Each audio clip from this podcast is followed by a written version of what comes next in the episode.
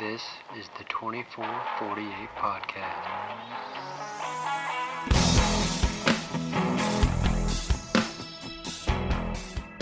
What's up, everybody? I'm Matt Broom, your friendly firefighting financial planner, and this is the 2448 Podcast. This show focuses on improving your finances, your side hustles, and moving the fire service forward through honest discussion. Let's get going.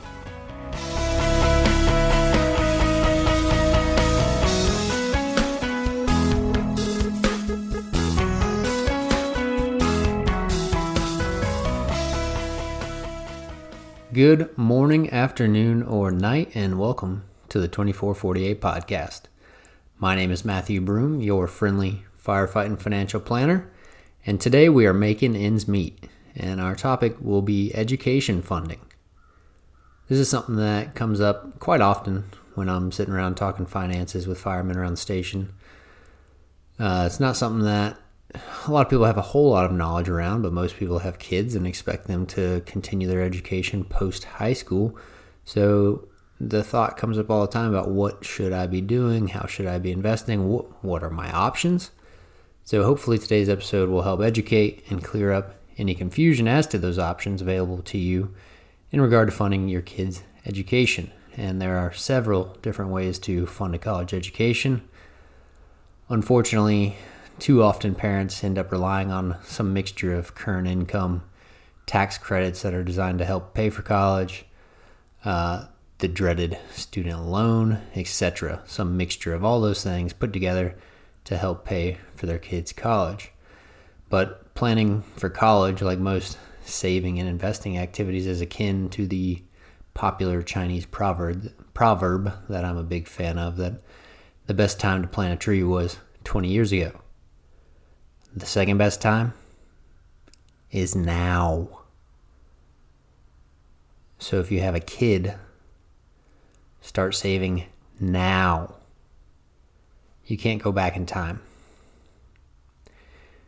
If you want to help your kid in college, which I understand not everyone wants to pay for their kid's school, take responsibility for it and get started.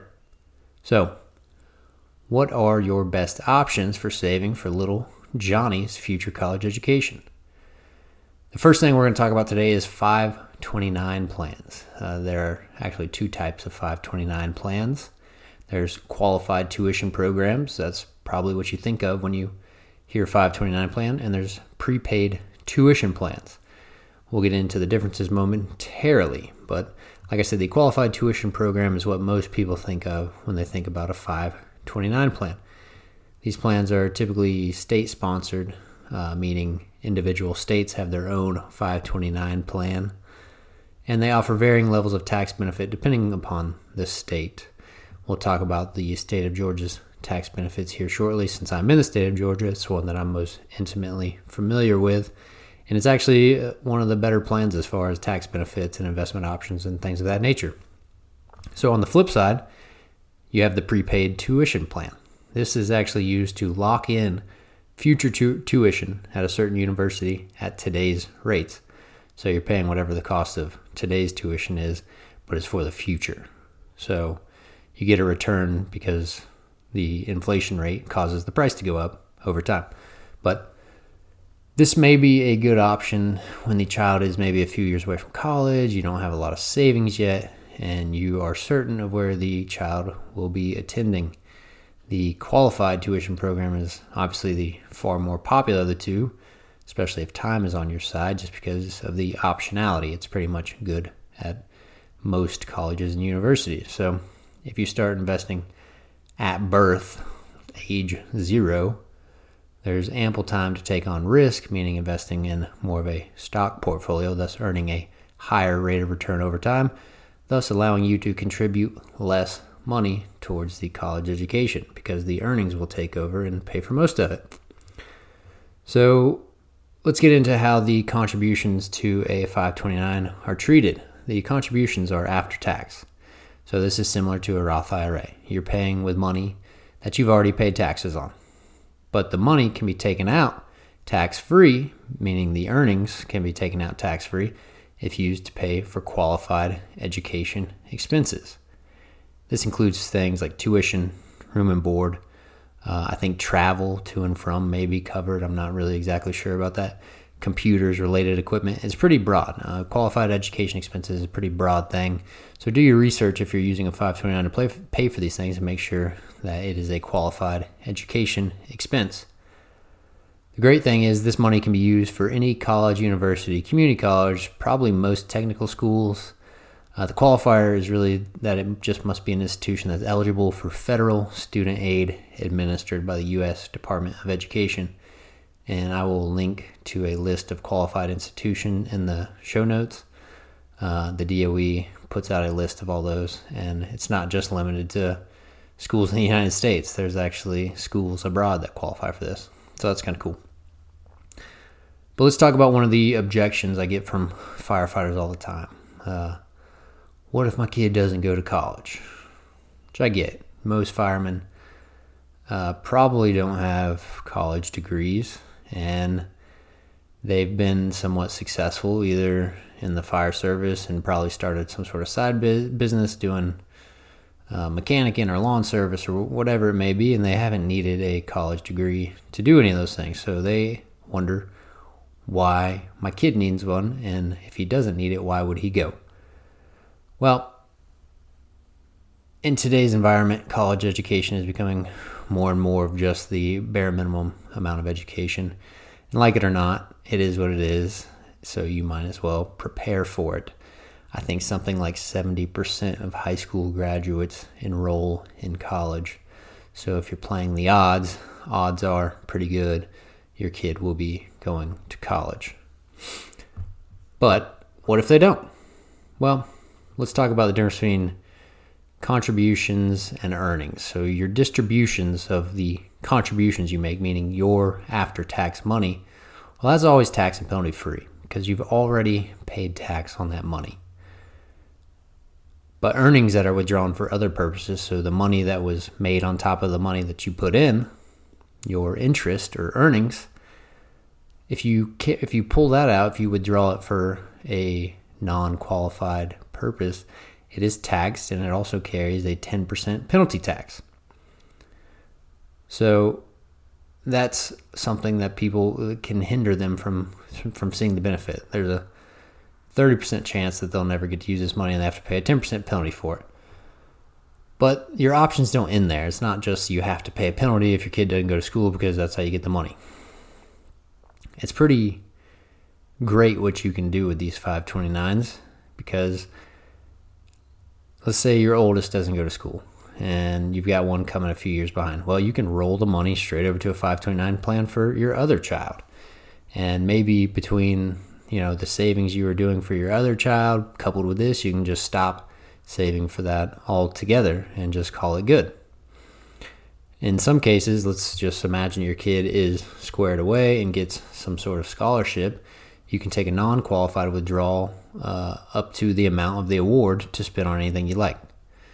Uh, and there's also some other situations, such as if the, your child was to die, become disabled, attend a U.S. military academy, those types of things, you can qualify for a non qualified withdrawal without having to pay a penalty tax. Uh, you'll still have to pay taxes, just not the 10% penalty.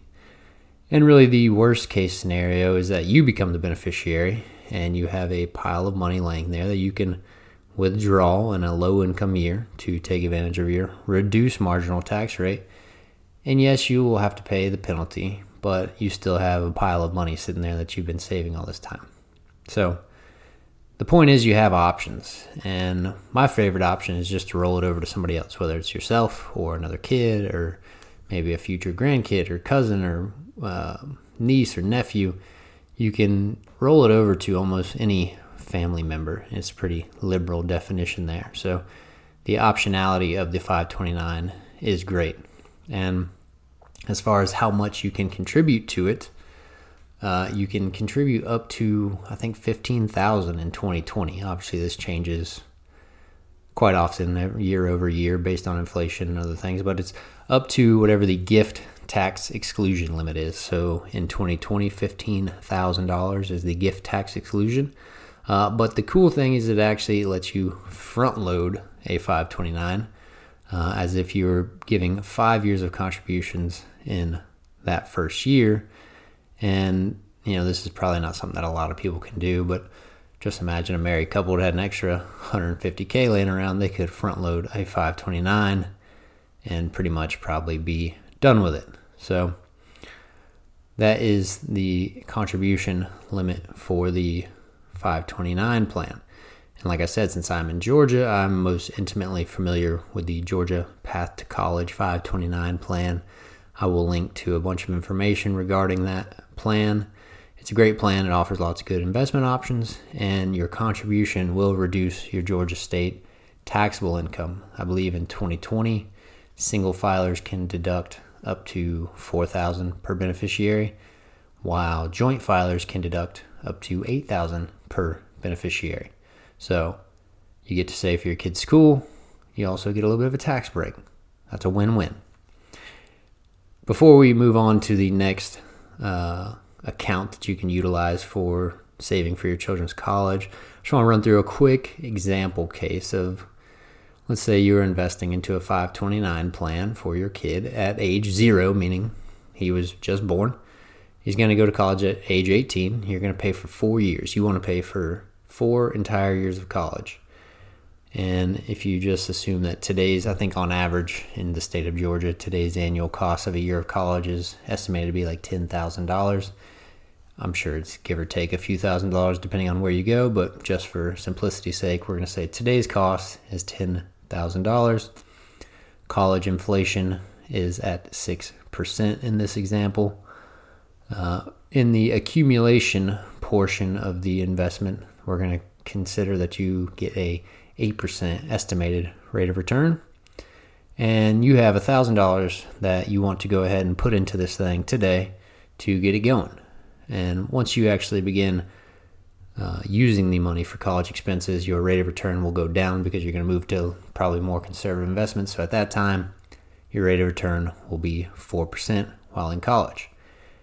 Now, if you are making these contributions on a bi weekly basis, like at my fire department, we get paid 26 times a year bi weekly, you would have to save $108.76. That's pretty precise, give or take a little bit, to fund all four years of college. And the grand total would be $117,000, give or take a few hundred. That's a lot of money. So maybe you can't afford to do 108 a paycheck, but 50 is a hell of a lot better than zero. So do what you can. Understand that obviously kids can work when they're in college. I worked all the way through college. I was lucky to have some scholarships and other things that really, really helped me through school. But, you know, I worked 25, 30 hours a week and made a pretty decent income doing it, was able to survive just fine. So kids can work put away what you can, and they hopefully will be thankful for that. Moving on to your other education options, we're going to go through these much quicker just because they're not near as popular. And the 529 is really the superior plan as far as saving for college goes. But there is something called a Coverdell ESA, Educational Savings Account, where the tax advantage of it is you actually use after tax dollars, just like you would in the 529 plan and then the money in the account grows tax free and there's no taxes on the distribution if it's used for qualified education expenses. Sounds similar to the 529. But you are limited to only $2,000 per year towards an ESA, but you can contribute to a 529 and an ESA in the same year. So if you max out your gift tax exclusion for the year 15,000, you want to continue saving, you could do another 2,000 into an ESA. Uh, typically has very flexible investment choices, and you can reallocate the portfolio as desired. Uh, but the, the what used to be a selling point for the ESA was that it could be used for any qualified education expense, including elementary all the way up through college. But that advantage has kind of gone away since the tax uh, the TCJA, the uh, tax bill that was passed back in 2017, Tax Cuts and Jobs Act, when it was passed, it gave this advantage to the 529 plan as well. So the 529 plan can be used for K through 12 expenses now, and the ESA can also. So the really the best benefit there has decreased. But similar to a 529, non-qualified distributions are subject to a 10% penalty. One of the uh, oddities, not necessarily oddities, just one of the rules of the plan is that the account balance must be distributed by age 30. So if your child is reaching age 30 and there's still money in the ESA, it must be distributed. And you actually cannot directly roll these over to a 529, but oddly enough, a contribution to a 529 is a qualified expense. So if there's money left over in the account, you can contribute it to a 529 and then uh, you know make the beneficiary of that whoever you'd like and keep on rolling with it. Another option that you have for saving is savings bonds. Series EE and I savings bonds are government bonds that are bought through banks. I can't remember which is which, but one pays fixed interest, the other one pays a variable rate of interest. And the interest earnings are federal income tax free if an amount equal to the proceeds is used to pay for tuition and fees. The exclusion here, though, is limited to tuition and fees unlike the 529 and the ESA. So much less flexible as far as what you can actually use that on.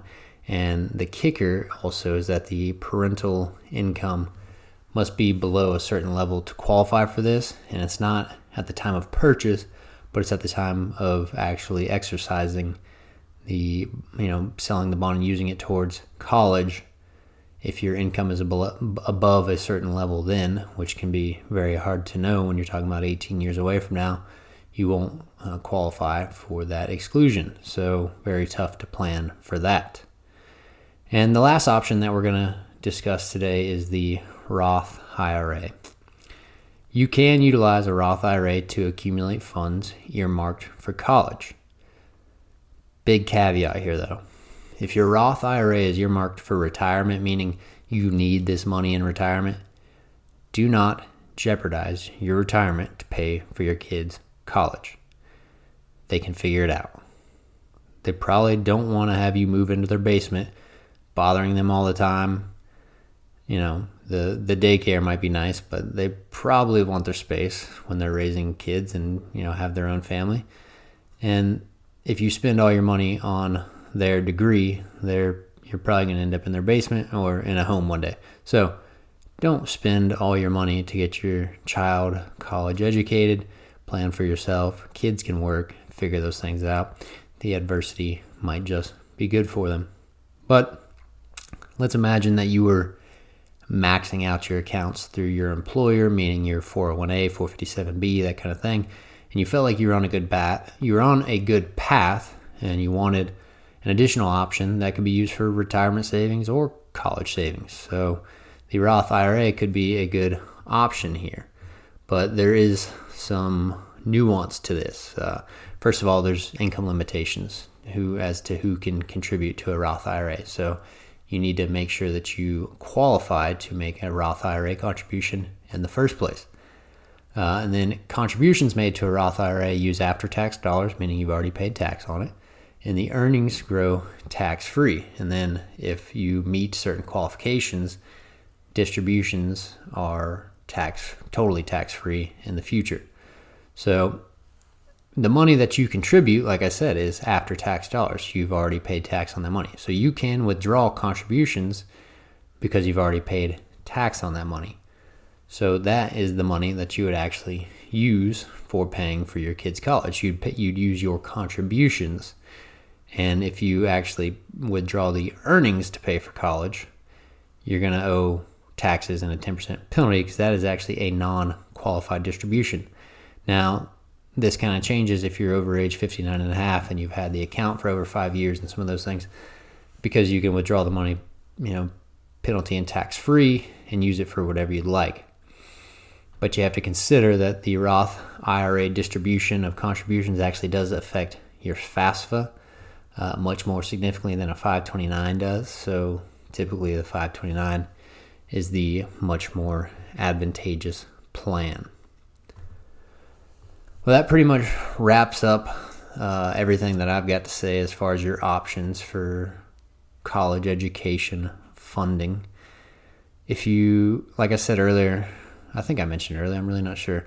This is not specific advice to your situation, investment advice, or legal advice, or any type of advice, really. This is just education. So if you need specific advice, please reach out to a qualified advisor.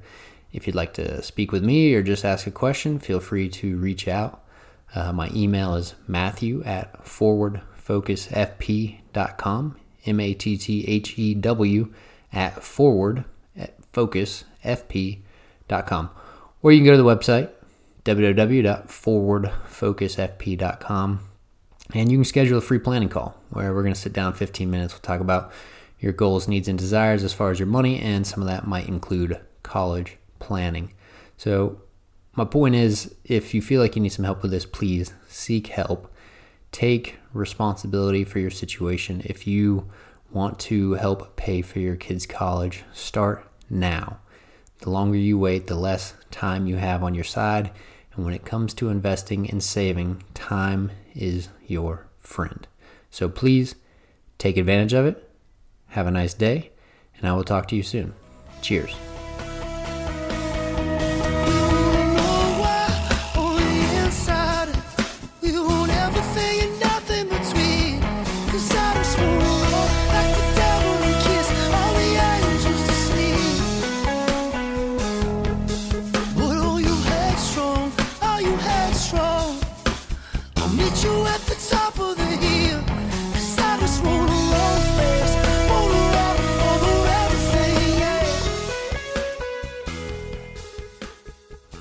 Thanks for listening to the 2448 podcast. Please like, subscribe, and share the show however and wherever you see fit.